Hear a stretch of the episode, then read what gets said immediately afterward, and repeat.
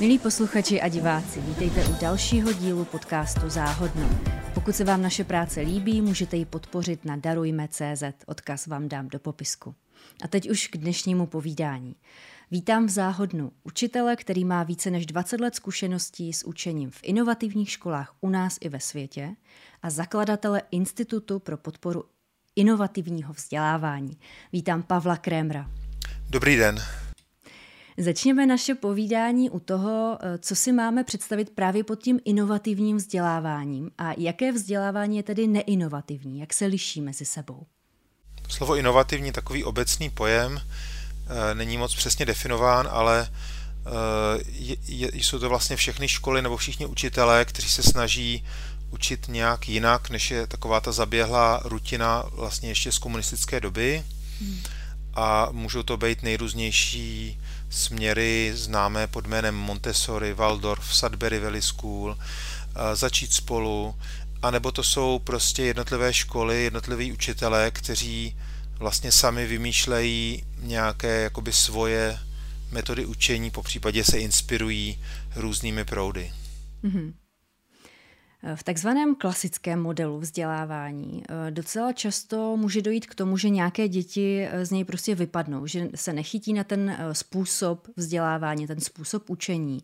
Patří mezi ně i takzvané zlobivé děti. A mě by zajímalo, jak, co si pod tím označením zlobivé dítě představíte, nebo zlobivé dítě ve výuce. Co to je? No je to určitě nálepka, která vlastně jakoby sugeruje, že problém je na straně dítěte a nikoli hmm. na straně školy nebo učitele. Eh, to tam tak trošku je v tom obsažené, ale eh, když dítě zlobí, tak to většinou znamená, že eh, ho třeba ta výuka nebaví, nebo že mu to nedává žádný smysl, anebo že třeba ta výuka, řekněme frontální, už trvá hrozně dlouhou dobu a ty děti to vlastně už jako nemůžou vydržet a proto, proto vlastně mají nějakou touhu po nějaké změně, po nějakém pohybu a začnou třeba sami, sami běhat mm. nebo něco dělat. Já si to většinou překládám jako zpětnou vazbu uh, směrem k učiteli nebo ke škole uh, ohledně toho, jak to dítě vnímá uh, aktuální výuku a to, jak je to nastaveno. Je to v podstatě způsob, jakým dává něco vědět.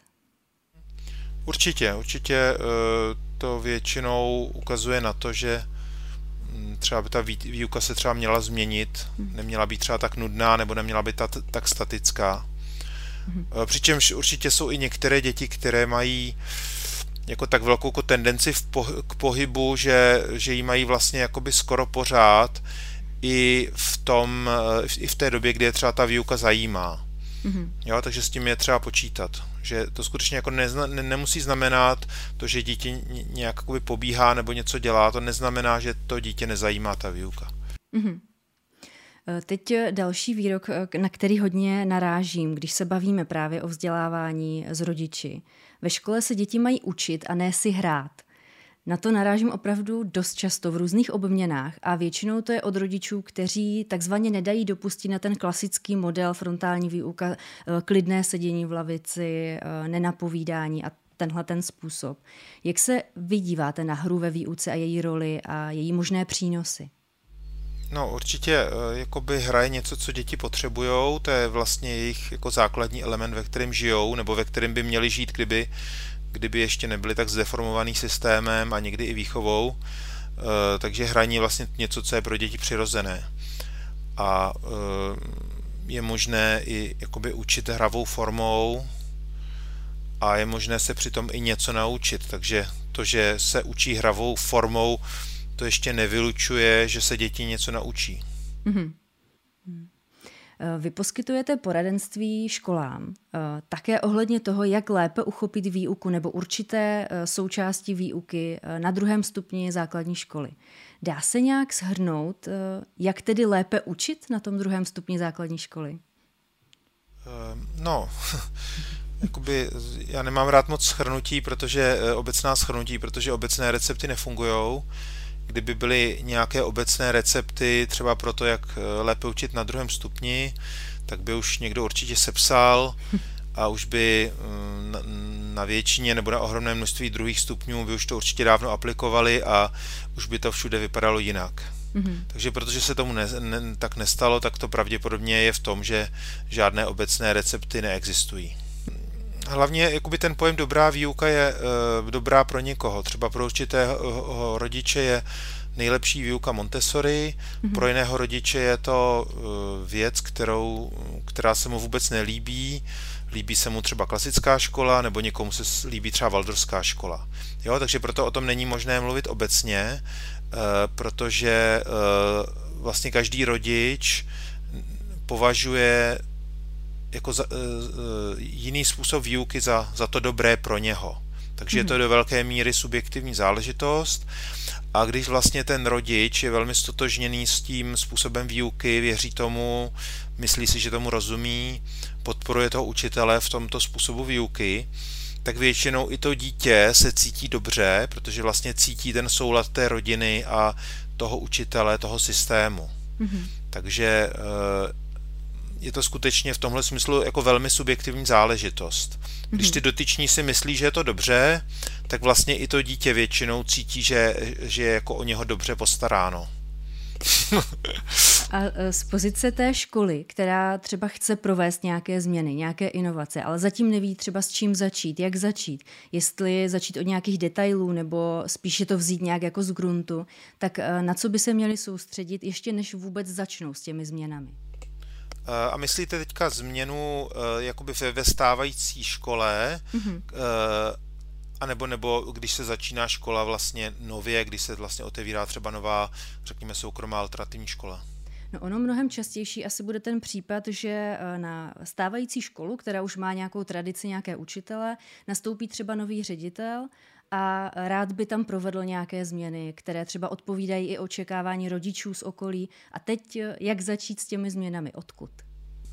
No, eh, ty změny musí někdo dělat a pokud chceme, aby, eh, aby se v té škole učilo jinak, tak tam budou jinak učit konkrétní učitelé. Mm-hmm. Takže eh, řeklo by se, že se musí začít od nich, ale já si myslím, že je třeba začít od vedení školy, protože vedení školy protože má vlastně, mm, řekněme, rozhodovací pravomoci, co se týče třeba rozvrhu, co se týče eh, personálního obsazení jednotlivých tříd a předmětů a dalších věcí, tak ono z podstaty své funkce musí vytyčit nějaké mantinely, eh, jak vlastně ta alternativní výuka nebo inovativní výuka bude vypadat, jak velkou míru svobody ti dotyční učitelé dostanou a, eh, a tak dále.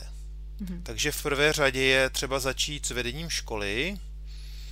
Vedení školy taky většinou, pokud je dobré, dokáže posoudit uh, jednak jako připravenost těch učitelů, protože je otázka, čeho ti učitelé jsou schopni.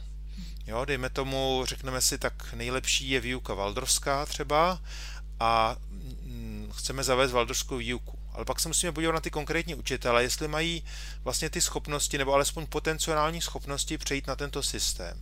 A třeba zjistíme, že nemají, ale že by třeba mohli zvládnout systém Montessori, že jim je bližší. Jo? Nebo nějaký prostě třetí systém. Takže vlastně ta, to vedení školy musí realisticky odhadnout, jaký z těch mnoha inovativních alternativních modelů by mohl být eh, vhodný pro ty učitele a pokud eh, na ně nesedí jakoby žádný z těch zajetých systémů, tak vytvořit třeba nějaký nový, který je třeba inspirovaný těmi proudy a nabídnout to těm učitelům.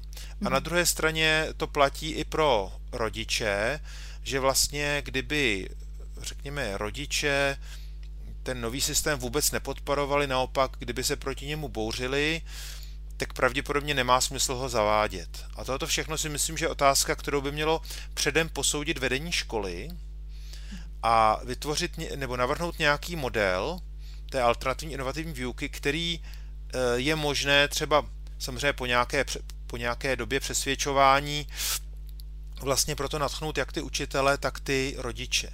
To je vlastně jakoby pro mě ten první krok, když vlastně přijedu eh, do nějaké školy, která má zájem o to se někam posunout, třeba na tom druhém stupni, tak vlastně hodně dlouho mluvím s vedením školy a vlastně všechny tyhle ty věci, o kterých jsem teďka mluvil, s nimi podrobně eh, podrobně vlastně řeším.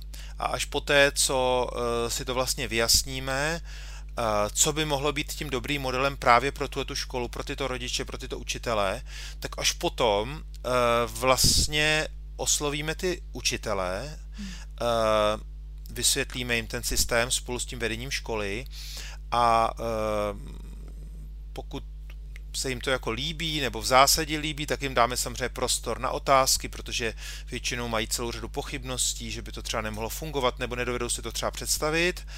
A až když vlastně se shodneme s těmi učiteli na nějakých základních věcech a ti učitelé s tím souhlasí, tak až potom má smysl představit tuhle tu vizi rodičům. Mm-hmm. Já se teď přeskočím eh, k jedné se změn, eh, která působí hodně radikálně a občas eh, se o ní mluví i tady u nás v Záhodnu. A to je, nakolik se dokážeme obejít bez rozdělení na předměty. Protože všichni pravděpodobně jsme prošli vzděláváním, kde to vzdělání je rozparcelované na určité oblasti. Šlo by to udělat jinak a děje se to někde už jinak? No, určitě to jde udělat jinak a určitě se to děje do velké míry, bych řekl, hlavně na prvním stupni. Hmm. I řekněme ve školách, které nejsou nějak slavné, eh, proslavené eh, a kde prostě učitelé učí intuitivně, protože cítí ty děti a vědí, že vlastně třeba malé děti často potřebují jako rychle měnit aktivity a i vlastně podle toho, eh, v jakém jsou zrovna stavu, tak si myslím, že to tak i třeba dělají. A horší je ta situace na druhém stupni, kdy existuje podle mě velmi takový jako zastaralý systém aprobací, který eh, vlastně znamená, že člověk vystuduje na vysoké škole pedagogiku a jeden nebo dva předměty, eh, na který má potom aprobaci. Hmm. Což je vlastně i v rozporu s rámcovým vzdělávacím plánem, který platí už asi skoro 20 let a kde vlastně vůbec ty klasické předměty jako zeměpis, dějepis, biologie a tak dále, jak je, je znám třeba z vlastní školy, tak už dávno neexistují. A e, takže e, v tom druhém stupni právě kvůli zastaralému vzdělávání učitelů, který vůbec ještě nepřišlo vlastně na ten už 20 let e, platný systém, tak e, je pořád hodně velká tendence tomu, že biologii učí biologii, člověk, který vystudoval biologii, fyziku, ten, který fyz, e, vystudoval fyziku a tak dále. Výsledek toho je, že Eh, děti mají třeba 10 různých učitelů v té dané třídě a třeba konkrétně tu fyziku mají jednou týdně 45 minut. To mhm. znamená, že eh, jednak to, co se třeba naučili ten jeden týden, eh, tak úplně spolehlivě zapomenou za ten další týden, než mají tu novou fyziku. A kromě toho ten učitel, který je vidí jen jednou týdně a ještě učí v sedmi dalších třídách nebo šesti dalších třídách, tak si třeba skoro ani není schopný zapamatovat eh, jména těch dětí a je téměř nemožné s nimi navázat nějaký vztah. Takže to je ten systém, který pořád ještě převládá ve velké množství škol, a je to vlastně celé systémově úplně špatně jako nastavené. Eh, naštěstí se objevuje čím dál tím více i těch druhých stupňů základních škol, kde si tenhle ten, tuhletu věc uvědomili a kde chápají, že je lepší, aby ty děti měly menší počet učitelů a každý z učitelů učil třeba, řekněme, tři předměty nebo i čtyři předměty podle vlastně jejich schopností. že podle mého názoru eh, eh, klidně stačí, když si vlastně tu třídu vlastně jako vedou třeba tři lidé a ty předměty si rozdělí do, do tří skupin a nějakým způsobem se doplňují. Mm-hmm a e, samozřejmě i předělat ten rozvrh tak, aby to neměli rozsekané tím způsobem, o kterém jsem mluvil, aby si vlastně tu fyziku třeba mohli nějak pořádně zažít a ne, že to mají jako nějaký e, jako mm, prostě rychlý sled televizních programů na nejrůznější témata. Mm-hmm. Tak potom samozřejmě není možné očekávat nějaký smysluplný výsledek toho vzdělávání. Eh, teď se pojďme eh, ze strany té školy přesunout k těm dětem a eh, otevřít otázku, kterou řeší hodně nejen pedagogů, ale i rodičů, a to je motivace dětí k učení. Jak vůbec přimět ty děti, aby se chtěli učit, aby chodili do školy rádi s tím, že se něco dozvědí, že něco zažijou a nebyla to pro ně jenom nějaká povinnost, kterou si odsedí, protože musí. Tak jak se na tuhle otázku motivace dětí díváte vy? No určitě to je základní otázka, protože um, asi velká část dětí, nedokážu říct, jestli většina, to nevím, ale ohromné, ohromné množství dětí do školy nechodí rádo a chodí tam vlastně jen z donucení jednak, že třeba rodiče nutí, nebo vlastně samotný ten systém ze zákona vlastně ty děti musí chodit do nějaké školy a částečně i chodí jakoby ze strachu před tím, že kdyby se nenaučili některé věci, matematiku, češtinu, že by potom třeba ne, neobstáli u přijímacích zkoušek, nedostali se na nějakou dobrou střední školu, nedostali se potom na vysokou a nedostali uh, se potom k nějaké třeba dobře placené práci a skončili by tak říkajíc uh, u lopaty, jak často tím vyhrožují buď učitelé nebo, nebo rodiče. Takže vlastně pořád ten systém je z velké e, míry, ta motivace je vlastně nastavená jako, že tam ten hlavní mechanismus je strach, strach před nějakým jakoby selháním, strach před nějakými tresty, před nějakým jako neúspěchem v životě. Hmm. To si myslím, že e, nastavení, které je velmi neefektivní a že je lepší, aby se děti chtěly učit uh, jakoby z jiných motivů, než je strach. Hmm. To jsme přirozeně přišli uh, k právě další otázce a to je hodnocení. Uh, můžeme se nějak zamyslet společně nad tím, čeho chceme vlastně hodnocením dosáhnout ve škole, ve výuce? No tak to hodnocení právě může, nebo v mnohých případech zvlášť třeba u těch jakoby slabších žáků vytváří právě eh, tento mechanismus strachu, protože vlastně to špatné hodnocení potvrzuje tomu dítěti ten strach, že z něho nic nebude, že se nikam nedostane, že sklame své rodiče a tak dále. Takže hodnocení je velmi ošemetná záležitost a ehm, je třeba celý ten systém hodnocení úplně předělat, aby to nevedlo k tomu klasickému důsledku, že se vlastně rozdělí to společenství třídy na ty jako úspěšné, ze kterých něco bude, eh, na nějaký ten střed a na takový ten zbytek, z kterých nikdy nic nebude.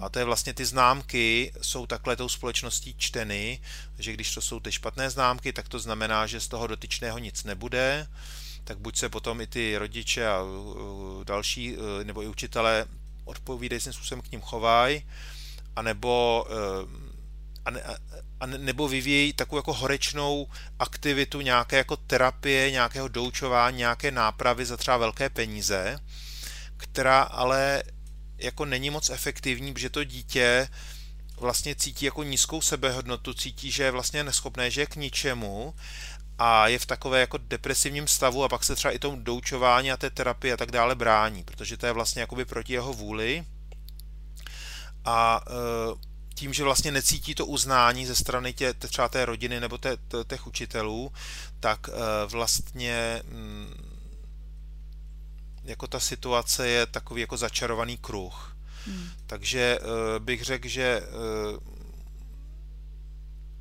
nejlepší je vlastně ideálně ty děti nehodnotit v tom původním slova smyslu a jako uznávat ty děti takové, jaké jsou to znamená je potvrzovat v tom, že to, co dělají, to, co si myslí, je, řekněme, v zásadě správně a e, jakoby nerozdělovat děti na ty, co jsou jakoby špatné, protože se špatně učí nebo se špatně chovají a na ty, které jsou dobré, protože se dobře chovají a dobře se učí.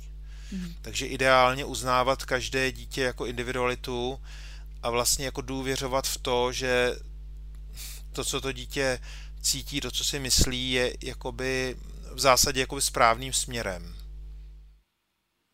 Teď by mě zajímalo, jak k hodnocení uh, přistupují právě ty inovativní školy, ve kterých jste třeba působil nebo s nimi máte zkušenost. Jak tam řeší uh, všechna ta dilemata okolo hodnocení? No tak jako takový, řekně, ideál je vlastně nehodnotit vůbec. To znamená mm, jako plně ty děti přijímat a nepoužívat to hodnocení jako nástroj k tomu, abychom přiměli děti se učit. A v realitě ale je to tak, že když člověk nebo když ty učitelé úplně přestanou používat tyto donucovací mocenské prostředky, tak oni, eh, a to je třeba velmi zajímavé, to je možné pozorovat třeba u některých nově vzniklých svobodných škol, typu Sudbury Valley, nebo třeba i typu SIO škol, tak prostě často se jim na začátku těm nebo i to vedení školy, ten koncept je takový, že se vlastně dětem dává volnost a že nejsou vůbec tlačeni do, do nějakého učení. No a tak ty děti třeba to využívají tak, že si třeba především většinu doby hrají a jako k tomu učení nesáhnou, protože nemusí. No a potom se stává postupně, že i ty eh, rodiče, kteří původně podporovali tenhle ten svobodný model, takže začnou mít strach, eh, že prostě mé dítě je už půl roku, rok v této škole a ještě vůbec se nenaučilo třeba čísla psát, protože se mu ještě do toho nechce, a jakoby začnou dávat zpátečku, začnou vlastně odstupovat od svý, těch svých původních ideálů té svobody a začnou třeba i tlačit na ty učitele, aby, aby to třeba bylo povinné, to čtení, psaní, aby nějakým způsobem to bylo hodnocené a tak dále.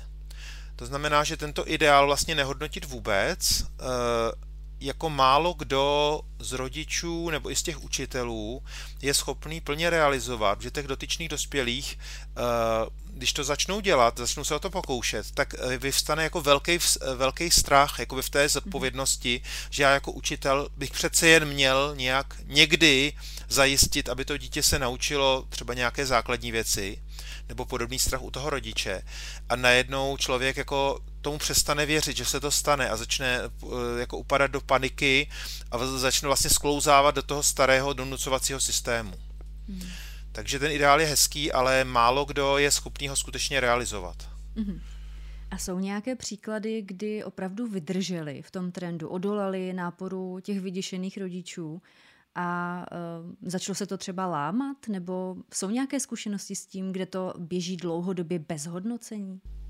No určitě tak máme uh, spousta inovativních alternativních škol v Česku, máme jich možná desítky, možná, možná stovky a z nich samozřejmě nějaké malé procento je v těchto věcech velmi zásad, jakoby zásadové a neustupuje vlastně z té původní filozofie. Máme v Česku asi 40 svobodných škol, svobodné školy, to znamená školy, které se inspirují Summerhillem, kde děti eh, jako ideálně by se neměly vůbec nutit do učení, že vůbec se nemusí učit pouze, když chtějí. Z nich teda asi jen 15, 16, možná 17 je rejstříkových, to znamená oficiálních. Ti ostatní jsou jako neoficiální, jsou vlastně komunitní školy na bázi domácího vzdělávání. Nicméně 40 je docela velký počet. Hmm. Jo, a na většině z nich, nebo na mnohých z nich to skutečně i, eh, tyhle ty ideály dodržují a prostě když si to ti rodiče uvědomí, že to vlastně není pro ně, že to v nich zvuzuje příliš velký strach, tak prostě ty rodiče tohohle typu dají to, to dítě jinam a tak se vlastně postupně v těch školách skutečně krystalizuje skupina rodičů, který skutečně tomuhle modelu fandí, který mají to důvěru v to svý dítě, že i vlastně bez toho nátlaku se bude dobře vyvíjet a bude prostě v dospělosti prostě šťastným člověkem a úspěšným člověkem, tak se to vlastně jakoby pročišťuje, že vlastně už, pod, už dneska třeba v těch školách, které existují několik let, eh, tohohle svobodného typu, já nevím, nejstarší v Česku jsou třeba Donum Felix eh, v Kladně, nebo Ježek eh, bez klece v Brně, nebo Liberecká Sadbury škola, tak ty, co existují už takhle jako mnoho let, tak tam už se vlastně to jako vyklidnilo a nějaké ty počáteční třeba rozepře, které byly mezi těmi rodiči, těmi řekněme radikálními a těmi rodiči, co začali mít ty strachy, tak se vlastně uklidnili a vlastně všichni ví, jako o čem ta škola je a že je vlastně tohohle typu a že když někdo prostě takovouhle míru svobody nesnese, tak má možnost si vybrat celou řadu třeba jiných alternativních škol. Mm-hmm. Takže vlastně uh, to většinou bývá tak, že často při založení takovéhle jakoby školy je docela jako velký chaos, který souvisí s tím, že ti rodiče si myslí, že mají stejnou představu, protože všichni jsou v opozici k tomu klasickému systému. A až když vlastně ta škola začne fungovat, tak si uvědomí, že vlastně nemají stejnou představu a že každý vlastně táhne za jiný pro vás. A e, pak se vlastně teprve až za chodu té školy vlastně krystalizuje jako ta pravá vize té školy a ty, kteří vlastně s ní nesouzní, pak, pak odejdou třeba do jiných škol. Takže třeba v Praze, kde je ohromné množství alternativních inovativních škol, tak je možné pozorovat docela velkou fluktuaci těch žáků, že vlastně ty žáci přecházejí z jedné alternativní školy do druhé, mhm. až si najdou skutečně tu, která pro ně a pro jejich rodiče je to, co, to, co jim jakoby vyhovuje. Mm-hmm. To co, to, co vlastně hodně právě ty rodiče rozdělili, nebo i učitelé, taková ta hlavní věc je ta míra svobody a míra hranic. A e, vlastně každý to má jinak, že někdo má jako je schopný dát ohromnou míru svobody a vlastně nepotřebuje dávat ty hranice a cítí to tak přirozeně a někdo naopak potřebuje těm dětem dávat mnohem jakoby uší hranice. A mhm. podle toho se vlastně i ty školy jakoby dělí, nebo podle toho je možný si tu školu vybrat. Abych vlastně já jako rodič měl podobnou míru svobody, kterou dávám svým dětem, jako má v té své vizi ta škola. Mm-hmm. Vy jste zmínil jednu uh, velmi důležitou věc, uh, vy jste jich zmínil důležitých spoustu, ale mě zaujala ta důvěra ve vlastní dítě.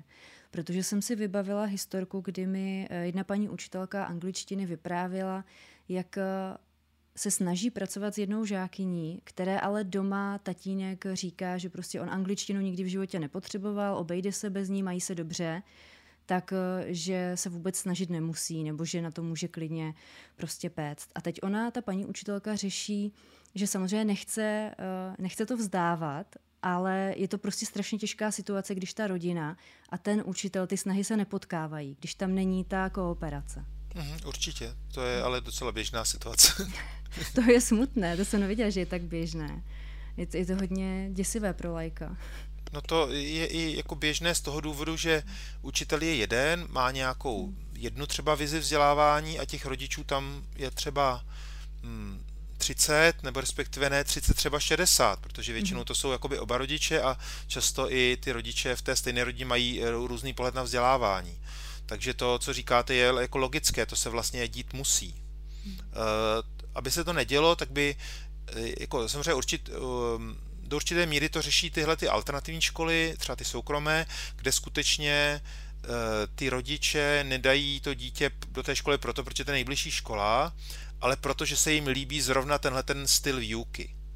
Tak tam je jakoby tento zásadní rozpor jakoby málo kdy, ale i v rámci vlastně třeba toho svobodného vzdělávání je spousta otázek, že je možné to pojmout jako různým způsobem, mm-hmm. takže i třeba v té svobodné škole stejně jsou rodiče, kteří eh, by třeba chtěli, aby se něco změnilo jedním směrem, jiní, který druhým směrem a tak dále. To máte v jakékoliv škole.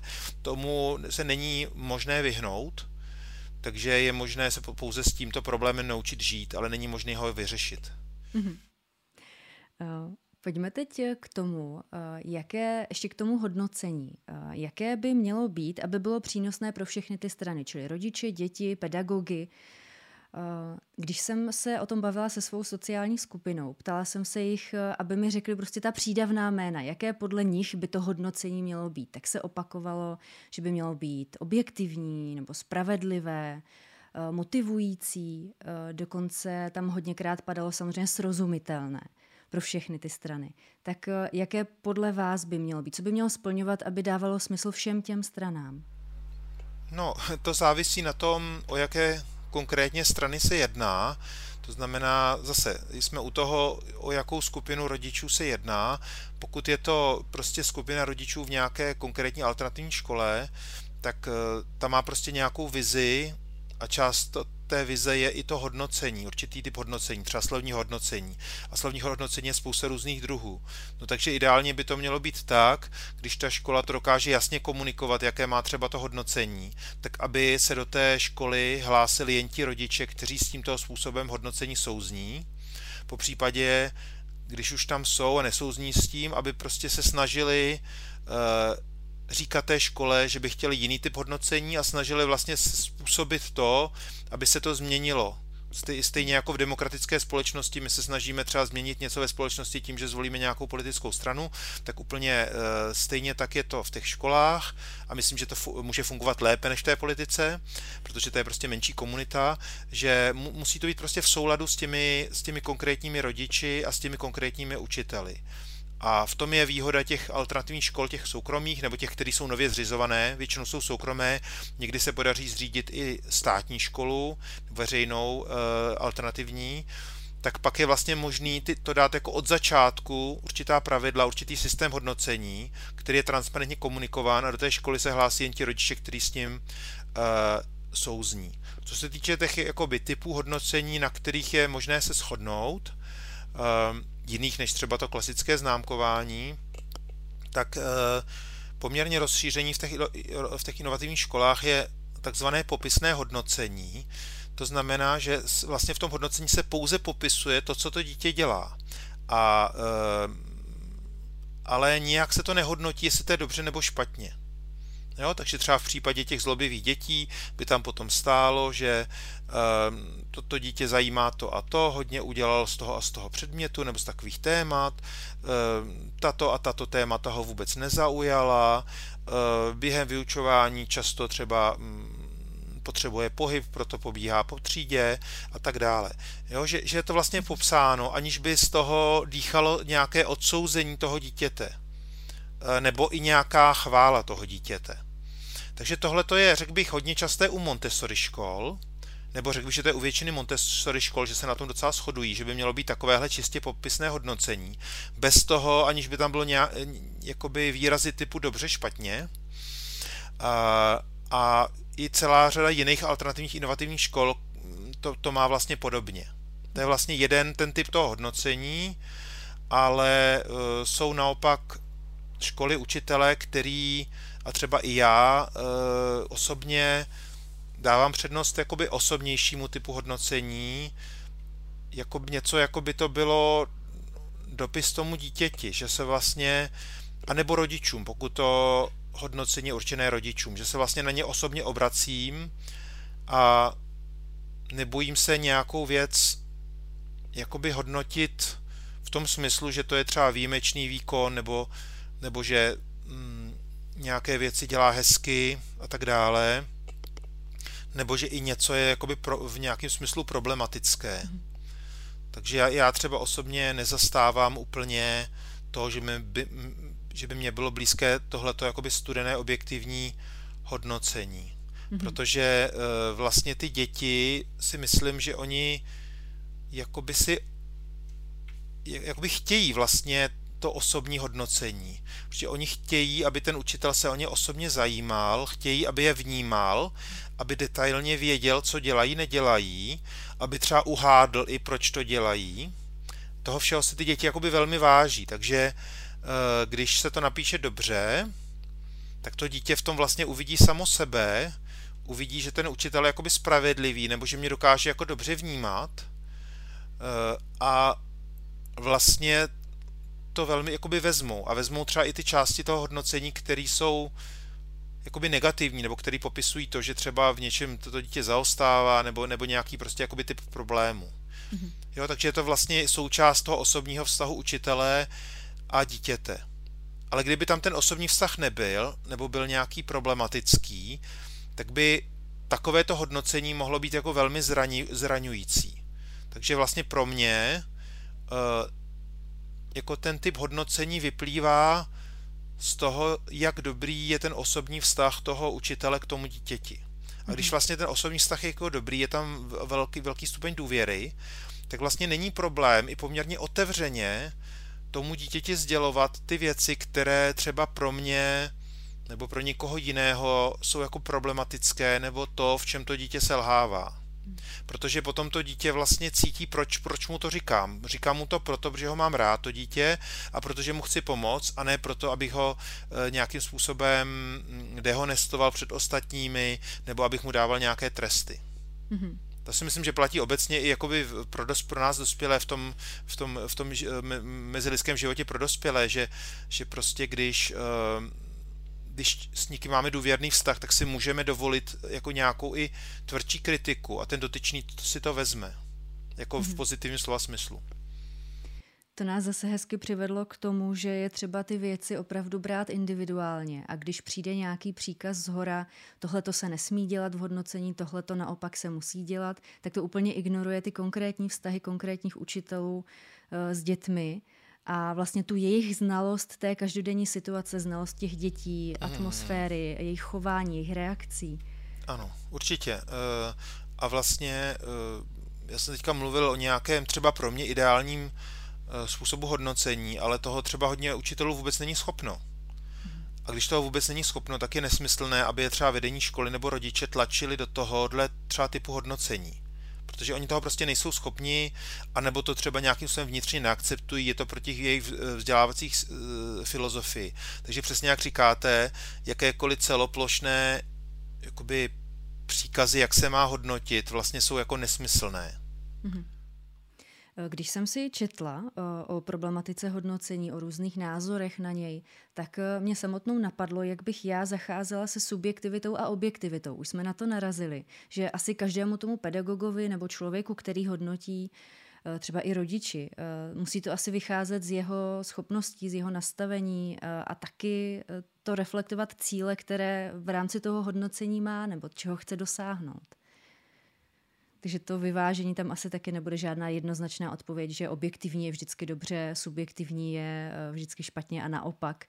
To už jsme vlastně si o tom taky povídali. No další ještě věc je, což samozřejmě málo lidí ví, ale pro mě je to třeba jako jasné z toho důvodu, že já jsem se původně zabýval vědou, matematikou, ale i jinými vědami, vlastně filozofií vědy a tak dále. Vlastně otázku objektivity poznání vůbec, tak vlastně já vím, že třeba ta popisná hodnocení, o kterých jsem mluvil, že jsou stejně nezdánlivě objektivní. Protože vlastně v tom popisu se používají určité pojmy, které, za kterými se vlastně skrývá určitý pohled na svět, určité hodnoty toho učitele nebo té školy a vlastně téměř vždy i v tom popisném hodnocení e, je vlastně nějaký hodnocový systém, který je tímto způsobem jakoby vnucován vlastně tomu dítěti nebo té rodině. A e, kromě toho, i když třeba ten učitel je velmi objektivní a velmi se snaží, aby právě netlačil na děti nějaký, nebo na ty rodiče nějaký ten hodnotový svůj systém a je to skutečně jakoby hodně popisné, tak mm, ten problém může být na straně toho příjemce, že vlastně hmm. ten rodič, ten už si pod těmi věcmi, které jsou napsané, už si to nějakým způsobem překládá do svého hodnotového jazyka, že toto je špatně. Takže to je ty dvě věty, které tam jsou napsané úplně neutrálně, tak on je nevnímá neutrálně. To, že třeba pobíhá po třídě, znamená, že by teda to dítě mělo dostat výprask doma. Mm-hmm. Ale ten učitel tak nemyslí, on prostě popisuje, že to tak je. A třeba ten učitel si i myslí, že je dobré občas pobíhat ve, třídě a nesedět pět, pět hodin za, za lavicí. Jo, ale ten, ten, eh, ty rodiče si to skoro vždycky nějakým způsobem interpretují podle sebe.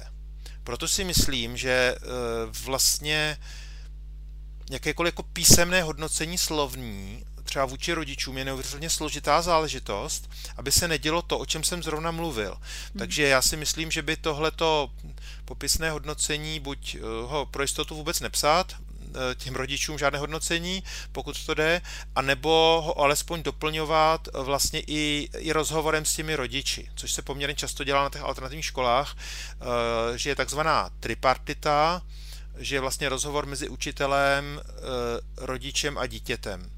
A nebo když jsou třeba ty děti malé, tak spíš rozhovor mezi eh, učitelem a rodičem.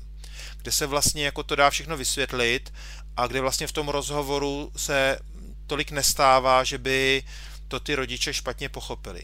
Což si myslím, že u toho textu je téměř jisté, že to ty rodiče špatně pochopí, pokud ty rodiče už jakoby tu komunitu, ty hodnoty té školy, těch učitelů neznají už jakoby hodně dlouhou dobu, aby se naučili i ten jejich jazyk, jak to oni hmm. vlastně jakoby myslí.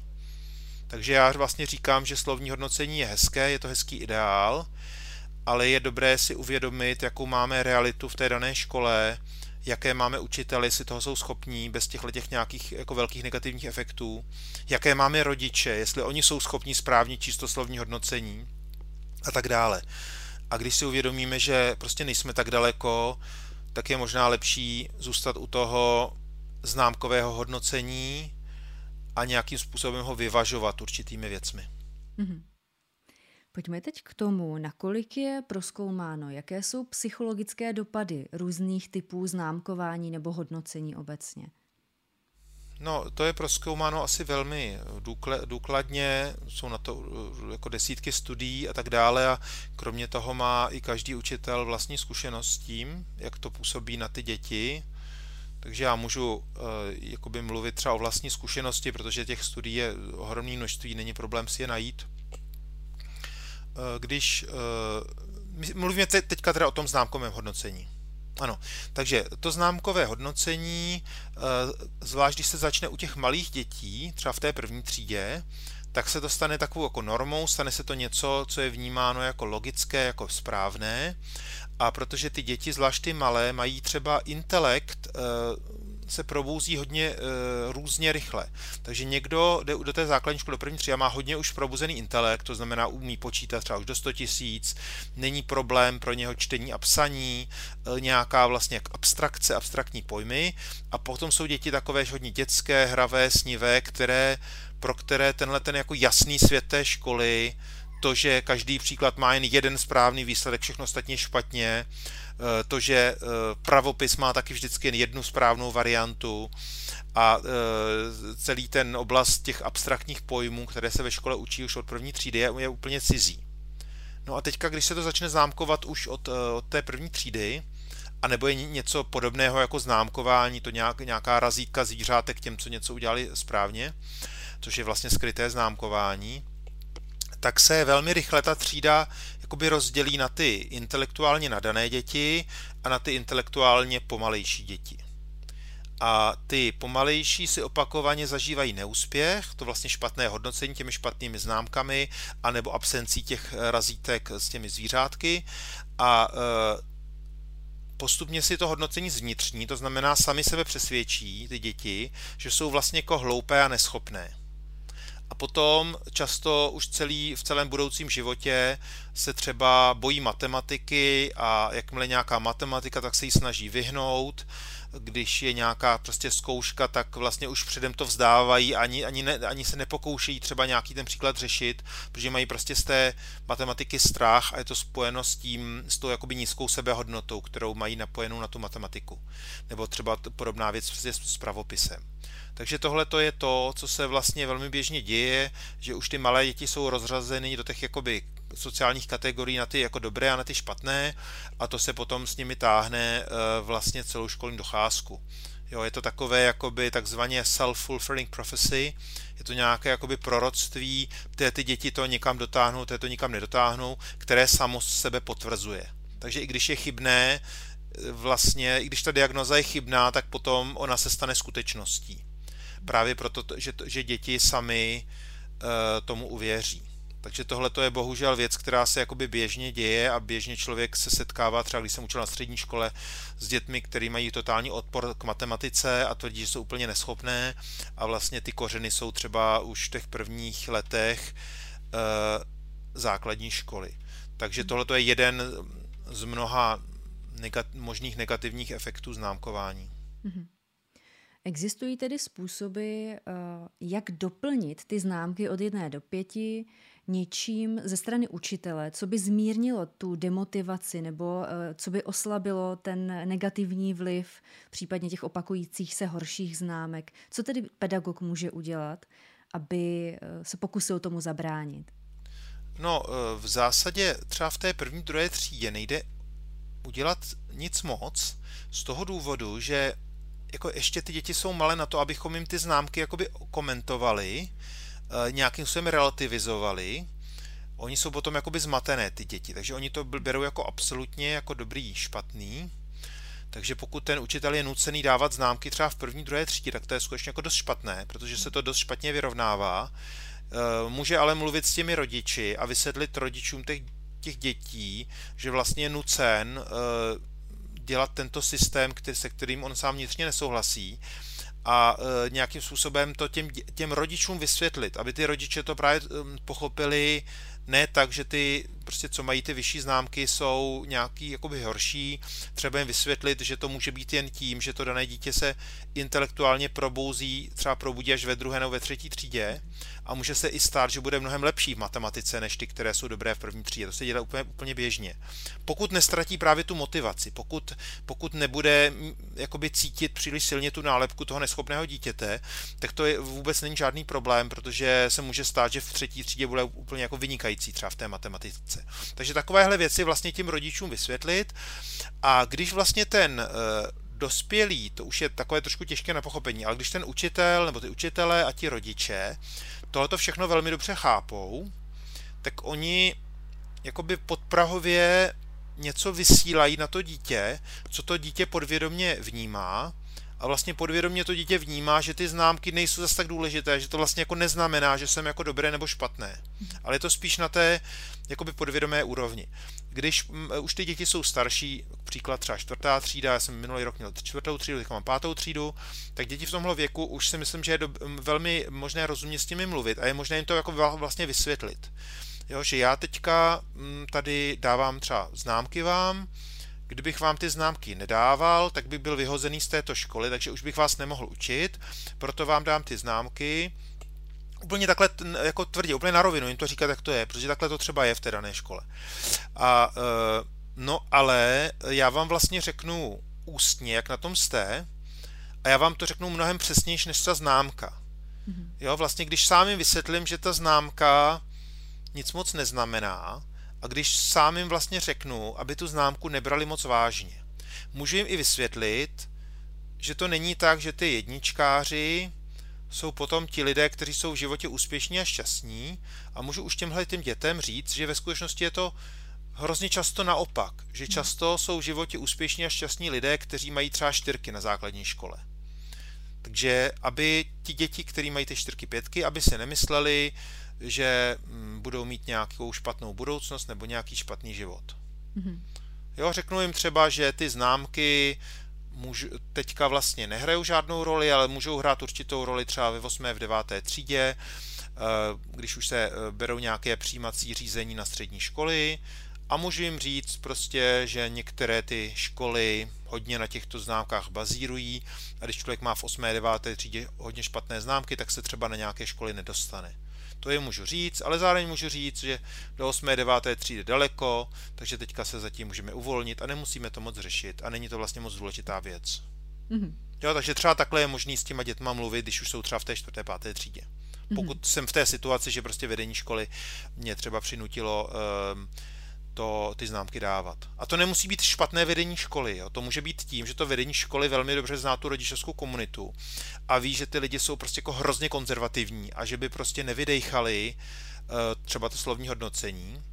Já právě uh, třeba znám jednoho ředitele, vynikajícího v takové jakoby vesnické škole, jako větší vesnické škole na jich od Prahy a mm, on vlastně velmi dobře ví, že třeba slovní hodnocení je lepší, přesnější než známkové a ví, ví to už dávno, ale říkal, že musel 10 nebo 15 let čekat s tím, než to slovní hodnocení zavede v té škole. Že vlastně věděl, že je takhle třeba takhle pomalu, eh, trpělivě 10 let pracovat s tou školní komunitou, s těmi rodiči, eh, než vlastně budou schopní takovouhle inovaci akceptovat. Mm-hmm. Takže to je vlastně uh, asi otázka na moji, uh, odpověď na moji další otázku. Když uh, ta rodičovská konzervativní základna ještě není připravena na nic jiného než známkování, nerozuměli by tomu, nechápali by uh, přínosy, tak vyplatí se jít do toho teď prostě silou, uspořádat společná setkání, přednášky, vysvětlování, anebo jít spíš tou cestou, že počkáme, byť teda budeme trošku pozadu, zůstaneme u těch známek, ale budeme pracovat spíše tak, jak to bylo v tom vašem příkladě? A teďka to dilema je pro jednotlivého učitele nebo pro vedení školy? Vezměme to přes to vedení školy, protože... Jo, jo. Mhm, no, když je to vedení školy, tak uh, jakoby samozřejmě jako je dobré klidně hned začít s tou osvětou mm-hmm. a začít uh, vysvětlovat těm rodičům přínosy třeba toho slovního hodnocení nebo naopak nebezpečí toho známkového hodnocení a snažit se je vlastně jakoby přesvědčit. Hmm. Ale prostě podaří se to do takové míry, do jaké se to podaří. A, a podle toho vlastně výsledku si potom to vedení školy musí rozhodnout, jestli do toho slovního hodnocení půjde nebo nepůjde. Je to samozřejmě jeho kompetence, vedení školy nemusí poslouchat rodiče, ale když by prostě ty rodiče byli jako totálně naštvaní kvůli tomu slovnímu hodnocení, tak by vlastně vznikla i pro ty děti tak negativní atmosféra, že potom menší zlo eh, by bylo dávat dál ty známky. Mm-hmm. A jak podle vašich zkušeností funguje, když eh, děti aktivněji zapojíme do toho samotného procesu hodnocení, když se toho účastní? Eh, no tak to určitě je dobré, protože to řeší jeden z těch dvou problémů toho známkování. Nebo, nebo vůbec to, i toho hodnocení vnějšího, které může být i slovní, ale především známkové hodnocení. Jeden ten problém, jsme si už povídali, je ten psychologický dopad. A druhý ten problém, to jsem trochu jakoby naznačoval, je ten problém tý, jako té lživé nebo té pouze zdánlivé objektivity. A to, že to je vlastně jakoby systém, který se tváří, že je objektivní, že měříme nějakými čísly vlastně jako vědecky schopnosti těch dětí v nějakých předmětech, tak to je, to je vlastně jako velká iluze. Eh, tak to je jeden typ problému, který právě nevyřešíme tím, že si třeba ty známky budou dávat sami děti. Eh, ale vyřešíme ten druhý eh, problém, který spočívá v tom psychologickém dopadu. V okamžiku, když totiž těm dětem dáme tu, tu volnost, tu možnost se oznámkovat sami sebe, tak potom tam vlastně odpadá ten eh, vnější mocenský tlak přes známky. To znamená, já teďka těmi známkami tě manipuluji k tomu, aby si něco dělal nebo něco nedělal.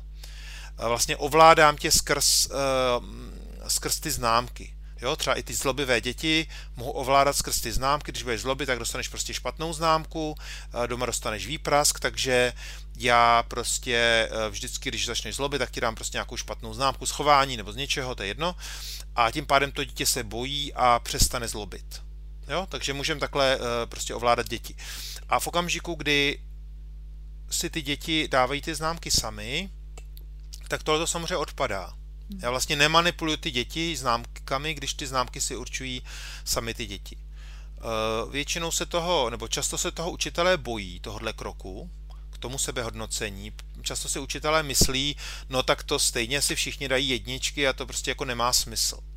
Zkušenost je většinou třeba moje opačná, nebo i nejen moje, ale spoustu mých kolegů je opačná, že spíš to vede k tomu, že ty děti si dají horší známku, ještě než by jim dal ten učitel. Takže spíše se podceňují.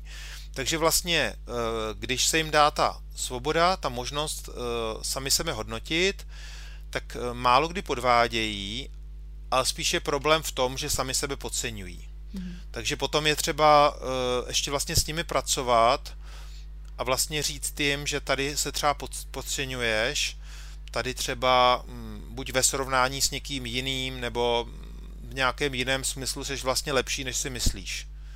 Takže když dáme dětem možnost hodnotit sami sebe, tak to není tak jednoduché, že jim prostě řekneme a teď se hodnoťte sami. To si myslím, že nemá vůbec eh, prakticky žádný pedagogický význam. Byť to může být menší zlo než to, že, že vlastně je tam ten mocenský mechanismus od těch dospělých, ale je třeba vlastně s těmi dětmi pracovat a vlastně je učit hodnotit sami sebe. Jo, to je vlastně proces, který trvá poměrně dlouho. Mm-hmm. Ale teďka jsem odhlédl od toho základního problému, třeba pro mě, eh, že celé to známkování je z podstaty věci nesmyslné, protože měří nějaké jako duševní výkony jako neadekvátní mírou. Jakože si myslím, že duševní výkony není možné vůbec měřit nějakými čísly, nebo že to je vysoce pofidérní záležitost, že z těch mhm. věcí, které se učí ve škole, tak jen jako několik jako výjimečných několik výjimečných situací, kde má smysl vlastně hodnotit čísly nebo nějakými procenty. Třeba mm. tam, kde to má smysl, je třeba nějak hodnotit, kolik procent třeba nových uh, slovíček se se někdo naučil, tak někdo se naučil 50%, tak mu můžeme dát nějakou odpovídající známku, někdo třeba jen 25%. Tam to třeba má smysl a je, je to, je to ně, něco jakoby objektivního. No, ale tím to tak jako v podstatě pomalu končí. Jo, jako hmm. dávat prostě známky za nějaké, nevím, za to, kolik příkladů z matematiky vypočítám dobře, tak je prostě úplně jako z matematického hlediska, jako mě jako matematika bývalého je naprosto nesmyslná záležitost. Ale protože vlastně málo kdo vlastně z, lidí má nějaké jakoby vyšší vědecké vzdělání, eh, aby nezabývalo se tou problematikou měření vlastně výkonu v té humanitní oblasti, tak ty věci jako vlastně málo kdo ví i z těch učitelů. Většina těch učitelů cítí nějaký jakoby problém s tím známkováním, protože vlastně znají eh, znají tu psycholo- ten psychologický aspekt, vědí, co to dělá s těmi dětmi, co to dělá s tou komunitou třídní, eh, je, co to dělá s těmi rodiči, ale už málo kdo z učitelů si uvědomuje, že vlastně v zásadě jako když má člověk eh, jako spravedlivě hodnotit známkami, že to nejde z podstaty věci.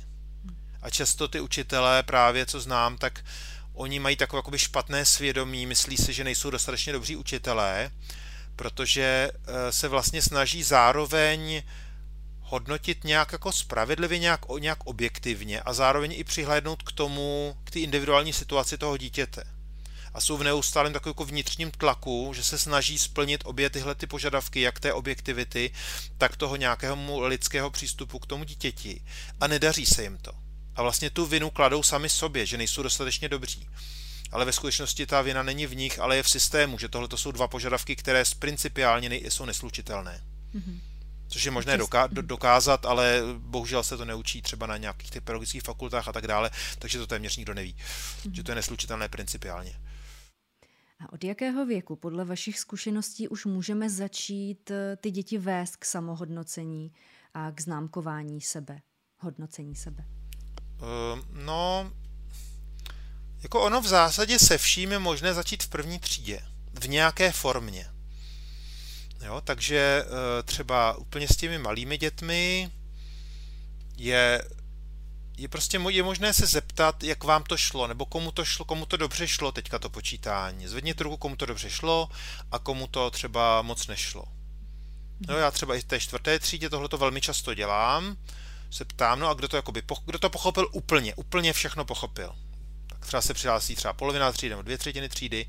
No a kdo to tak jako pochopil, tak jako napůl, že to trochu pochopil, tak se další přihlásí. A kdo vůbec to nepochopil, ale vůbec. Jo, tak se třeba přihlásí dvě děti a já tím pádem rychle mám zpětnou vazbu a vím, že třeba s těm dvou dětem to musím ještě třeba nějak zvlášť vysvětlit nebo jinak vysvětlit. A třeba takovéhle věci si myslím, že je možný uh, se pokoušet dělat už třeba v té první třídě, takhle jako na takovéhle té jednoduché úrovni. Nebo i to, když se třeba ptám, koho to bavilo, koho to nebavilo, tak to je taky vlastně způsob hodnocení. Uh, takže takovýhle, na takovéhle, takový, takovýhle jednoduché věci můžeme dělat už v té první, druhé třídě a potom postupně třeba, nevím, třeba v té třetí třídě už je možné to dělat trošku jakoby složitějším způsobem. Uh, více jako diferencovaně, více přesně. Ale vždycky to člověk vlastně musí cítit, jak na tom ty děti jsou, jestli uh, vlastně ty děti, ty menší, oni jakoby tíhnou k tomu takovým jako jednoduchým hodnocením, že buď něco dobré, nebo něco je špatné, buď mě to baví, nebo mě to nebaví. A ty starší děti už jsou schopní říct, no, v matematice mě třeba baví to počítání z paměti, ale když potom píšeme, mě to nebaví. Nebo e, v geometrii mě baví si to představovat, ale nebaví se mi to kreslit. Nebo e, jako mm, vlastně to říct jakoby diferencovaně. V čem jsem dobrý a v čem nejsem v tom předmětu. A ty malé děti to takhle diferencovaně většinou říct neumějí. Proto není dobré moc to hodnocení přehánět v té první, druhé třídě a je ideální nehodnotit skoro vůbec. Nebo hodnotit tím způsobem, že vlastně jako těm dětem říkáme, jakože vlastně skoro všem, skoro vždycky, že ty děti jsou dobré, vlastně jakoby potvrzovat v tom, že, že jsou jakoby správné. Být vlastně v takové jako celkové náladě pozitivity. To si myslím, že je hrozně důležité pro ty první třídy, pro ty první třídy protože ty děti jako nebo prostě třeba menší děti, oni jako absolutně nerozumějí jakoby tomu negativnímu pohledu na věc. Já mám třeba teďka tříletou dceru a jako nemá, nemá absolutně žádný smysl jí říct, že něco udělala špatně.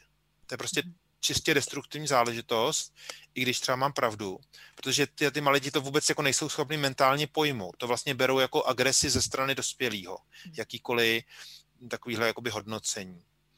Nebo i to, že se jakoby něco nemá, nemá dělat třeba. Tak tohle ty, ty malí děti to berou jako, jako agresi. To berou tak, aha, teďka mě ten rodič nemá rád zrovna. Oni to neumí rozdělit, eh, to, eh, že mě někdo má, nemá rád, od toho, co já dělám nebo nedělám. To je propojený. Proto si myslím, že čím menší děti, tím méně hodnotit. Takže vlastně to, co jsem říkal, že některé školy třeba nehodnotí vůbec, což je možné nehodnotit vůbec prostě v základní škole, nějak se to, s tím státem se to nějakým způsobem dá, dá, dá vyřešit, tak to je něco, co je vlastně nutnost pro všechny malé děti nebo pro všechny rodiče malých dětí. Já jsem hluboce mhm. přesvědčený, nevím, roční, dvouleté děti. Prostě si myslím, že by rodič neměl nikdy nic hodnotit u toho chování toho dítěte. To tím vlastně páchá jakoby velké škody. Mm-hmm. Když jsme teď u těch škod, tak eh, mě napadlo, jestli je relevantní brát v potaz ohledně hodnocení i dopady, které to školní hodnocení má na pozdější život těch dětí, když už jsou mladí lidé nebo dospělí a tvoří si vlastní žebříčky hodnot nebo vlastní hodnoty. Hmm tak je to relevantní řešit, eh, když třeba z pozici ředitelky vybírám způsob hodnocení, který eh, v naší škole budeme praktikovat. Bere se to v potaz tady tyhle ty až jako budoucí vlivy? No tak určitě ti rozumní, moudří ředitelé to berou v potaz. Hmm ty třeba méně moudří to v potaz ne, ne, neberou. A to je jako určitě hrozně důležité, protože my tím hodnocením i nějakých jakoby předmětů ve škole, což třeba není tak životně důležitá věc, ale my tím nastavujeme určitý obraz světa pro ty děti a hodnocení čehokoliv, nejen jakoby toho předmětu. To znamená, ty, když potom vyrostou, tak oni tímto způsobem, jak jsme to naučili třeba v těch prvních třídách, tak oni se dívají na lidi kolem sebe a hodnotí je tak, jak jsme je to naučili v těch prvních třídách. Takže to je samozřejmě velmi, velmi důležitá věc. A uh, jakoby je, jsou jako dvě možnosti. Uh, konstruktivní. Jedno konstruktivní naladění je nehodnotit vůbec nikdy nikoho, k čemu vlastně tíhne vlastně třeba především ty svobodné školy k tomu tíhnou, ale myslím si, že i v určitém smyslu i ty Montessori školy, že vlastně v tom hlubším smyslu nechtějí nikoho hodnotit, vlastně hodnotí jen tu práci, ale hodně to oddělují od toho dítěte jako takového. Tak to je jeden takový, takový jakoby způsob přemýšlení nebo jedna filozofie, která si myslím, že je konstruktivní, jako nehodnotit vůbec, a to se vlastně potom i projeví v tom dospělém životě, že ty lidé potom skutečně jako nehodnotí a vlastně jako přijímají lidi takový, jaký jsou. No a dru, druhá možnost je hodnotit smysluplně. A tak, aby ten, kdo je hodnocen, tomu porozuměl, tomu hodnocení. No a to je možné vlastně začít až s dětmi určitého věku, když s nimi budeme hodně správně komunikovat a vlastně Eh, je naučíme, aby správně tomu hodnocení porozuměli a aby třeba to negativní hodnocení v nějakých třeba předmětech nesnižovalo jejich sebehodnotu. Jo, mhm. což je jakoby velmi těžké, jo, vzhledem k tomu, že ta společnost přece jen jako je na to nastavená, že když je někdo prostě jako špatný v matematice, tak je asi do nějaké míry méně ceným člověkem, tak to vlastně je, je, je něco, co, čím ta společnost je jako do určité míry prorostlá, takže jakoby velmi těžké v kontextu té celé společnosti tohle to jako dobře vykomunikovat s těmi rodiči a s těmi dětmi, aby, aby jsme vlastně to ro, rozpojili, tu vazbu třeba to hodnocení matematiky na tu sebehodnotu. Mm-hmm. A to ještě jsme žijeme v zemi, kde, eh, kde se máme v tomhle smyslu velmi dobře, kde, kde vlastně ta vazba jako je, ale je poměrně slabá. Já jsem třeba studoval i, eh, i třeba ve Francii nějakou dobu a tam v podstatě člověk, který je vynikající v matematice, tak je společností považován skutečně za lepšího člověka a je to společenský konsenzus. Naopak někdo, kdo uh, není dobrý v matematice, tak neprojde vlastně testy na uh, v podstatě jakoukoliv vysokou školu, třeba nějakého jako typu těžšího nebo elitnějšího, a je odříznut od těch jako možností se dostat do nějakých jakoby vyšších pater. Tam třeba je to řekněme, ta hodnota člověka ve Francii je velmi vázána třeba na matematické schopnosti. To si vlastně u nás ani nedovedeme představit, jako do jaké míry tam, tam je to důležité. Takže v porovnání třeba s tou Francií nebo i s jinými zeměmi je to u nás i řekněme v tom mainstreamu pořád ještě docela pohodička. Mm-hmm. Když jste eh, vykročil trošku do toho zahraničí, tak vy máte zkušenosti z několika zemí nebo přístupů hmm. k vzdělávání. Tak eh, které, která z těch zemí podle vás je dobrým zdrojem informací, inspirace, přístupů eh, ve vzdělávání, která vás osobně oslovila nejvíce? No, tak já jsem samozřejmě nebyl všude a někde jsem byl delší dobu, někde jsem se jen jel podívat. Tak já jsem třeba dva roky jsem žil a pracoval ve Švýcarsku. Učil jsem tam právě na alternativní střední škole dva roky a uh, to ve mně zanechalo docela silný dojem, protože to, že vlastně Švýcarsko je konfederace, je to jakoby stát, který si vlastně lidi sami dobrovolně utvořili ze zdola. A je tam ohromná prostě staletá demokratická tradice, která není v žádné jiné evropské zemi do takové míry. Um, snad s výjimkou Anglie, kde je taky poměrně dlouhá tradice. Tak uh, je to vidět i v těch školách, že vlastně ty rodiče, učitelé, ale i ty děti nebo ty studenti jsou jako schopni vlastně mezi sebou diskutovat a vlastně rozhodovat věci nějakým jako demokratickým způsobem. Mm. To je něco, o čem by se nám třeba jen jako by mohlo snít. A určitě v některých jako pár alternativních školách se, se to děje a je to třeba mm, úspěšné, ale v, jako většina společnosti tohle to jakoby neumí. Zatímco tam je to vlastně úplná jakoby norma. Tak to je třeba věc, která se mi velmi líbila. Další věc je, že Švýcaři jsou lidi, tam vlastně nemají jako zase tak jako velká, ohromná města, jako třeba v Německu a e, všude je vlastně blízko příroda, tak ty lidi jsou jako víc spojeni s přírodou a jsou jako v mnoha směrech hodně přirození, takže třeba více jakoby prožívají své emoce, více je projevují než třeba Němci, který mluví, řekněme, stejným nebo skoro stejným jazykem. E, vlastně myslím si, že Švýcaři jsou něco jako rození učitelé že vlastně jako umí velmi dobře jednoduše vysvětlovat dětem jako třeba i složité věci, bez nějakých složitých prostě abstraktních pojmů, tak vlastně jakoby prakticky. Taky Švýcaři mluví, když mluví německy, třeba dvakrát pomaleji než Němci. Takže nejsou takový jako zrychlení, jako třeba Němci nebo jako i my. My taky mluvíme vlastně hrozně rychle, hrozně rychle přemýšlíme, a ti Švýcaři jsou spíš takový pomalí, spíš jdou víc jako do hloubky, možná i víc do toho prožitku a to je přesně to, co nutně potřebují jako děti, především malé děti. Takže si myslím, že v tom tam je jako dobré zázemí, jo, pro ty, pro ty jako školkové děti, pro tu, jako řekněme, základní školu. A vlastně ta střední škola, na které jsem pracoval, tak jako v něčem jsou tam ty, ty děti nebo ty studenti jako víc jako dětský, než třeba, než třeba u nás nebo než třeba v tom Německu. A to, co se mi právě líbilo ve Švýcarsku, že i vlastně na té střední škole, která už se většinou bere jako takové jakoby oborové studium nebo už studium prostě jako těch předmětů, tak tam pořád pro ty učitele, alespoň na té škole, co jsem byl, to hlavní byl vlastně osobnostní rozvoj těch, těch mladých lidí, uh, a vlastně sekundární byly ty předměty. Takže ani ty učitelé ty předměty nebrali zase tak vážně a byli pro ně spíš takovým jako prostředkem k, k všestrannému rozvoji těch, těch mladých lidí. A byli vlastně skutečně jejich průvodci v tomhletom, v tomhletom věku, vlastně docela jakoby obtížném té puberty nebo postpuberty. Tak to se mi líbilo, to jsem třeba v jiných zemích neviděl. I třeba rozdíl s tím Německem, zdánlivě podobná kultura, stejný jazyk, eh, tak to, to, to, to byl jako ohromný rozdíl. To jsou všechno zajímavé informace, které jsem třeba jinde neslyšela, to je perfektní.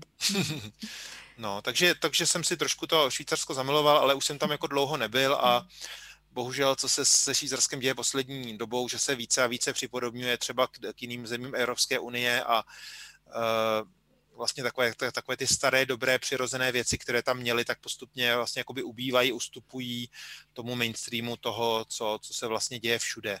Takže mhm. vlastně, když jsem tam já začínal učit, tak v té době ještě to bylo tak, že vlastně učitelé eh, na základní škole, ale snad myslím, že ani na střední, teďka přesně nevím, nemuseli mít vůbec vystudovanou vysokou školu.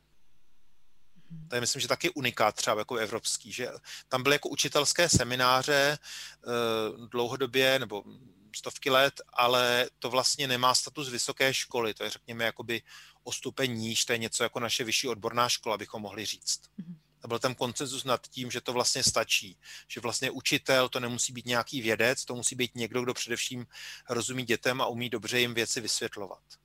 No a to teďka vlastně, jakoby v té době, kdy jsem tam byl, tak to vlastně pomalu začalo končit a připravovala se reforma, která vlastně eh, tlačila ty učitele, že si musí vlastně to vzdělání dodělat a vystudovat nějakou vysokou školu. Mm-hmm. Takže to se dělo i přímo v té škole, kde jsem byl, že lidi, kterým bylo třeba 50 let, tak museli najednou začít studovat nějakou vysokou školu. Hmm. A ocenil byste třeba u nás, eh, kdyby mohli opravdu učit i lidé, kteří vyloženě nemají uh, x let vystudovaných na pedagogice, ale třeba mají opravdu dar učit? No určitě bych to ocenil, nebo uh, mi to připadá jako samozřejmost, že by měli učit lidi, kteří umí učit a kteří chtějí učit a ne nerozhodovat to podle nějakých papírů. Hmm. A stejně tak jako já to mám, myslím, že i vel, vel, velké množství ředitelů eh, prostě základní škol, že to prostě vědí, že, že ten papír vlastně téměř nic nevypovídá o tom, jak ten člověk bude, jaký bude dobrý učitel. Hmm. A naštěstí teda teďka vlastně platí to, že uh, může učit člověk, nebo tři roky může učit i člověk, který nemá vlastně pedagogické vzdělání, který má pouze nějakou, víceméně jakoukoliv vysokou školu, tak eh, to vlastně teďka je možné, že se zase ta možnost vlastně otevřela, že minimálně tři roky ti lidé bez, toho, bez té pedagogické fakulty můžou učit. Ale samozřejmě i třeba po uplnutí těch třech let, tak eh, prostě budou pravděpodobně učit dál někteří učitelé, kteří nemají to pedagogické vzdělání prostě proto, protože jinak by ten celý systém se zhroutil, hmm. protože je nedostatek vlastně těch kvalifikovaných učitelů. Mm-hmm. Takže doufám, že i do budoucna zůstane tahle ta možnost zachována, aby učili lidé, kteří umí učit, a ne lidé, kteří mají papír, ale neumí učit. Je na poli vzdělávání nějaké téma, které považujete vy osobně za velmi důležité k diskuzi, ať už v té odborné nebo ve veřejné sféře, a zatím se o něm moc nemluví nebo je upozaďováno? No tak um, takových témat znám celou řadu a nevím, od jakého začít. můžu třeba začít s jedním tématem, který je jakoby velký tabu, hmm. tabu, které prakticky není možné prolomit a třeba to prolomí nějaké budoucí generace. To je tabu peněz. Uh, ono se sice už teďka uh, vlastně i povinně zavádí do, zavádí do škol finanční gramotnost i na základní školu, nicméně to, co je velký, velké tabu, je to, že by si děti vlastně udělali vlastní zkušenost a že by si sami něco vydělávali. Mhm. Tak to je vlastně ohromné tabu nejen na úrovni základních škol, ale jak jsme zjistili, tak i na úrovni uh, středních škol. Vlastně jeden můj kolega z Institutu pro podporu inovativního vzdělávání se tímhle tím tématem dlouhodobě za, zabývá a snaží se vlastně podněcovat uh, třeba studenty středních škol k podnikavosti, a jeho zkušenost je, že to vlastně ty střední školy jako velmi odmítají a snaží se maximálně tomu zabránit, aby se tohle to dělo, aby ty žáci si už v době vlastně studia vydělávali. Oni to považují, že za, za negativní, že prostě ty studenti budou tímto jako nějak odkloněny nebo odvedeny od třeba od toho studia, budou se víc zabývat vyděláváním peněz a tak dále. Jsou tam jakoby ohromné strachy a to i v relativně pokrokových jakoby středních školách. Nemluvím teďka o nějakých takových jako druhořadých, ale i v těch jako dobrých středních školách. Takže tohle je jako ohromné tabu, které se zatím nepoda, nepo, ne, nedaří jakoby rozbít. Hmm. Nějaké další z těch témat, které se moc neobjevují a přitom mají tu důležitost? No, um, jako existuje celá řada, uh, nebo takhle, ten, jakoby, ten český vzdělávací systém, nebo ti, uh, ta komunita těch učitelů, ředitelů se vlastně, dá říct, jako štěpí v takové jako dva velké proudy. Eh, oba jsou silné, velké, pravděpodobně větší je ten přece jen pořád ještě ten konzervativní proud, kde se vlastně eh, ty ředitele, učitelé jako shodují na tom, že je třeba prostě učit stejně jako před nějakými 30 lety, eh, s nějakými kosmetickými změnami. Vlastně je to hodně postavené na autoritě, na tom, že děti poslouchají toho učitele, hodně třeba na té frontální výuce, na nějakých pevně daných osnovách a tak dále a tak dále. A eh, vlastně taková škola, kterou jsem si třeba ještě já zažil jako, kterou jsem si já zažil jako, jako dítě. Mm-hmm. tak um, a potom, potom je tam ten druhý proud, který hodně nabývá na síle, tak jako velký, jsou to, jsou to prostě stovky škol dneska, kde, kde se vlastně propaguje, řekl bych, inovativní vzdělávání nebo nějaké re, eh, reformní vzdělávání. A tam je taky mezi nimi, řekněme, většinově určitý konsenzus, v čem ta reforma, v čem ty inovace, v čem ta modernost spočívá. A, ale mně se zdá, že uvnitř této komunity existuje vlastně celá řada dogmat, které si ty dotyční jako neuvědomují a kterým si vlastně eh, jako eh, zmenšují výhled na, na, na všechny strany. Takže já se třeba, eh, když jezdím právě do těch inovativních škol, protože do těch úplně jakoby tradičních, tradičních moc nejezdím, protože ty školy se vlastně nechtějí změnit a proto ani si nezvou lidi poradce jako já, eh, ale ty, kteří se vlastně už eh, se jakoby nějak mění a chtějí se třeba posunout ještě dál, tak tam u nich často vnímám, že právě je rozšířená celá řada takových jakoby takových jako dogmat nebo takových jakoby tabu, které jsou spojený právě s tím moderním vzděláváním. A jedno z těch dogmat nebo z těch je právě spočívá v tom, že to klasické vzdělávání, to rakousko-uherské, bylo celé špatně. Já si to třeba nemyslím. Já si myslím, že celá řada věcí v tom konzervativním starém systému vlastně jako byla dobrá a i dneska může být vlastně použitá. Takže si myslím, že eh, v určitém smyslu jdeme z extrému do extrému. Jdeme z nějakého extrémně autoritativního systému socialistického nebo dříve rakousko-herského do nějakého jako systému, který se snaží být buď extrémně svobodný nebo extrémně moderní a který je vlastně podobně jednostranný jako ten zastaralý systém. Že vlastně ta pravda je někde uprostřed a nedá se jednoduše pojmově vymezit těmi jako jednoduchými takovými hesly, kterými často se ohání ti jakoby moderní učitelé. Mm-hmm. Že vlastně se jakoby boří stará dogmata, ale zároveň se vytváří nová dogmata. Tak to je třeba věc, na kterou často jako narážím a já právě v těch školách se snažím trpělivě vysvětlovat, um, jako že, že právě ty věci nejsou takhle jednoznačně jasné, co je správně a co je, co je špatně. Mm-hmm. Co přesně Institut pro podporu inovativního vzdělávání dělá? Kdo se na něj může obrátit a v jaké situaci třeba? Mm-hmm.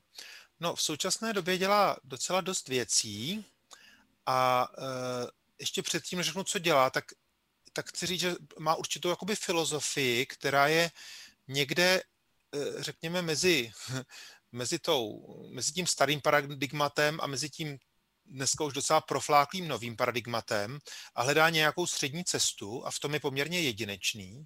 Takže ty věci, které on nabízí, často nabízí i třeba jiné, eh, jiné eh, společnosti ve vzdělávání, ale to jedinečné je určitá jakoby filozofie toho institutu, kterou, kterou pravděpodobně nikdo jiný nemá. Teďka, když se eh, podíváme konkrétně, co, co, te, co děláme jako institut, tak si myslím, že takovou páteří toho hm, toho institutu je to, že skutečně konkrétně pomáháme konkrétním školám v konkrétní situaci a pomáháme školám vlastně bez rozdílu směřování, bez rozdílu právní formy. To znamená jak školám církevním, soukromým, státním eh, a školám, které vyznávají třeba směr Montessori nebo směr Waldorf, nebo jsou to vlastně takové ty tradiční školy, které, které nejsou přímo alternativní a pomáháme vlastně tím způsobem, že se vlastně s tou školou spojíme a ta škola vlastně nám řekne, co, co by chtěla, co by chtěli změnit, co, eh, jaké problémy mají, které třeba neumí vyřešit. A my vyloženě jako na míru jim vlastně pomáháme, vytváříme koncepty, spolu s nimi třeba vytváříme nový rozvrh, vytváříme nový třeba personální koncept, kdo bude učit jaké předměty, eh, jakým způsobem a tak dále. Jdeme úplně do detailů, ale vycházíme z konkrétní situace a nikdy nenabízíme hotové recepty. A tohleto pro, uh, doprovázení škol probíhá tak, že někdo vlastně z našeho týmu přijede do té školy ráno, podívá se na to, jak vlastně ti učitelé učí, um, jaká tam je atmosféra, jak vypadají ty žáci, občas třeba i ukáže nějakou třeba ukázkovou hodinu, něco, co, o co ta škola stojí. Potom se vlastně odpoledne většinou je takové jak setkání s učiteli, který se ptají vlastně různé otázky, které třeba s něčím chtějí pomoci nebo chtějí tu zpětnou vazbu k těm svým hodinám. Velmi velkou část vlastně času zabírá diskuze vlastně s vedením školy, to už jsem říkal na začátku, že to je velmi důležité si s nimi vlastně nejdříve vyjasnit, kam, kam se ta škola má ubírat, až potom pracovat třeba s těmi učiteli, s těmi rodiči. No a v neposlední řadě je to potom práce s rodiči, která většinou probíhá večer ve formě přednášek, besed vlastně s těmi, s těmi rodiči. A takhle uh, vlastně uh, se do těch škol vracíme, řekněme třeba jednou za měsíc nebo jednou za dva měsíce, jednou za tři měsíce podle toho, jak to ta škola chce. To je jedna, jeden vlastně pilíř činnosti institutu. Další pilíř je, řekl bych, jakoby propojování těch eh, lidí a těch škol mezi sebou a dávání vůbec veřejnosti na vědomí, eh, že takové školy existují, kde jsou. A na to máme prostě i na našem webu, máme eh, už teďka docela rozsáhlou mapu škol, kde je nevím, něco kolem 300 škol, z nich asi třetinu známe i osobně, to znamená, že jsme buď v té škole byli, anebo známe třeba eh, ty, to vedení té školy nebo lidi, které v té škole pracují.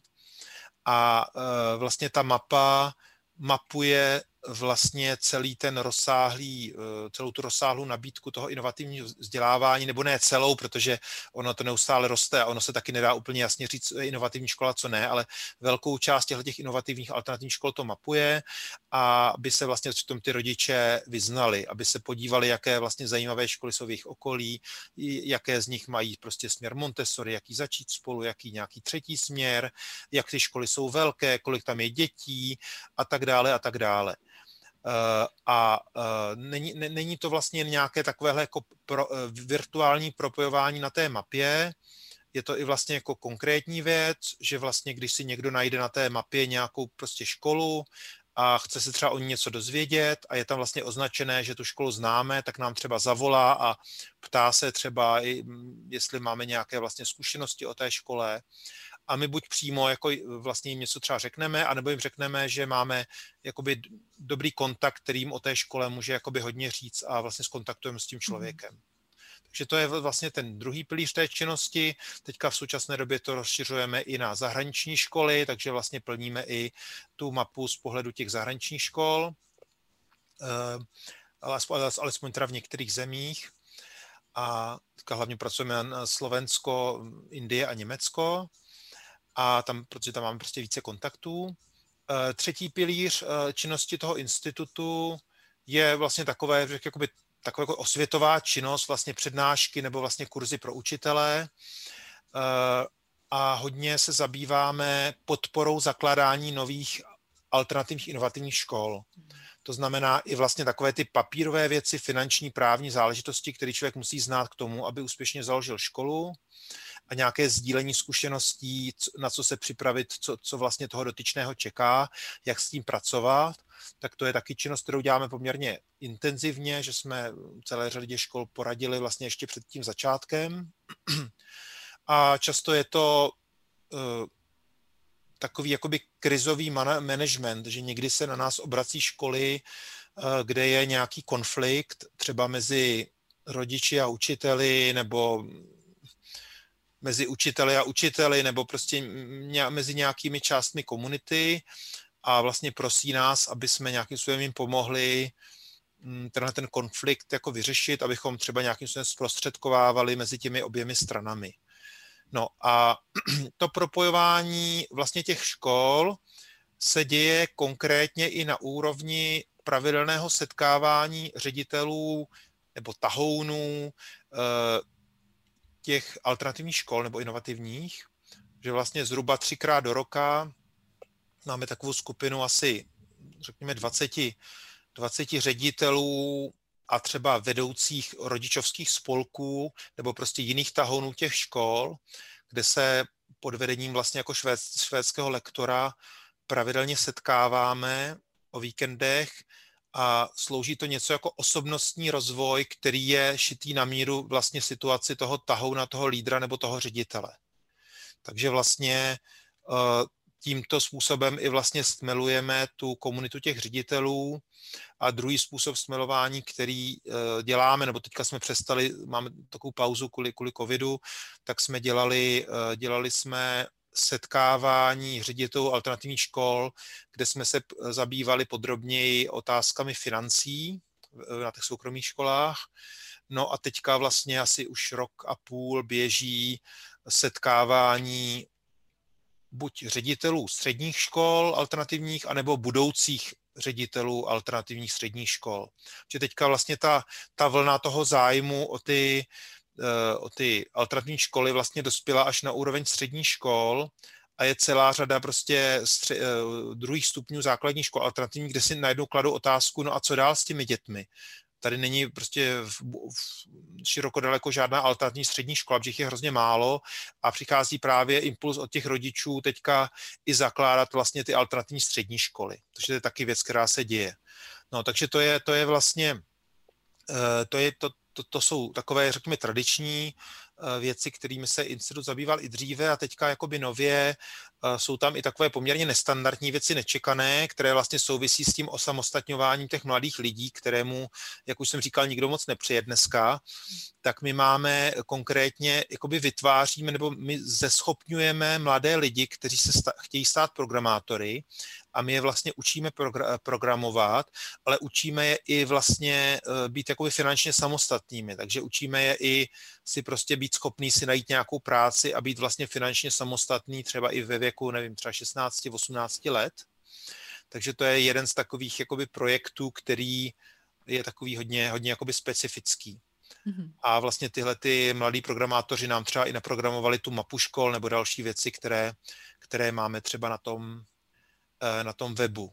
Takže to jsou takové hlavní činnosti a ještě jsem zapomněl jeden projekt, který se teďka jako tak pomalu rozjíždí mm, stěžka právě i kvůli té situaci zavření škol, je projekt vlastně pedagogických praxí pro, eh, v alternativních školách pro lidi, kteří by uvažují o tom, že by, že by chtěli v takovýchhle školách učit. Takže buď, buď eh, vlastně studenti třeba z nějakých fakult pedagogických, anebo i třeba lidi starší, který uvažují, že by se chtěli stát učiteli, ale konkrétně v takovýchhle školách, že zprostředkováváme prostě mezi tím zájmem a, a těmi školami, který takovýhle praktikanti, praktikanty jsou ochotní vzít k sobě. No, takže nevím, jestli jsem na něco zapomněl, ale je toho, uh, je toho vlastně poměrně dost. No.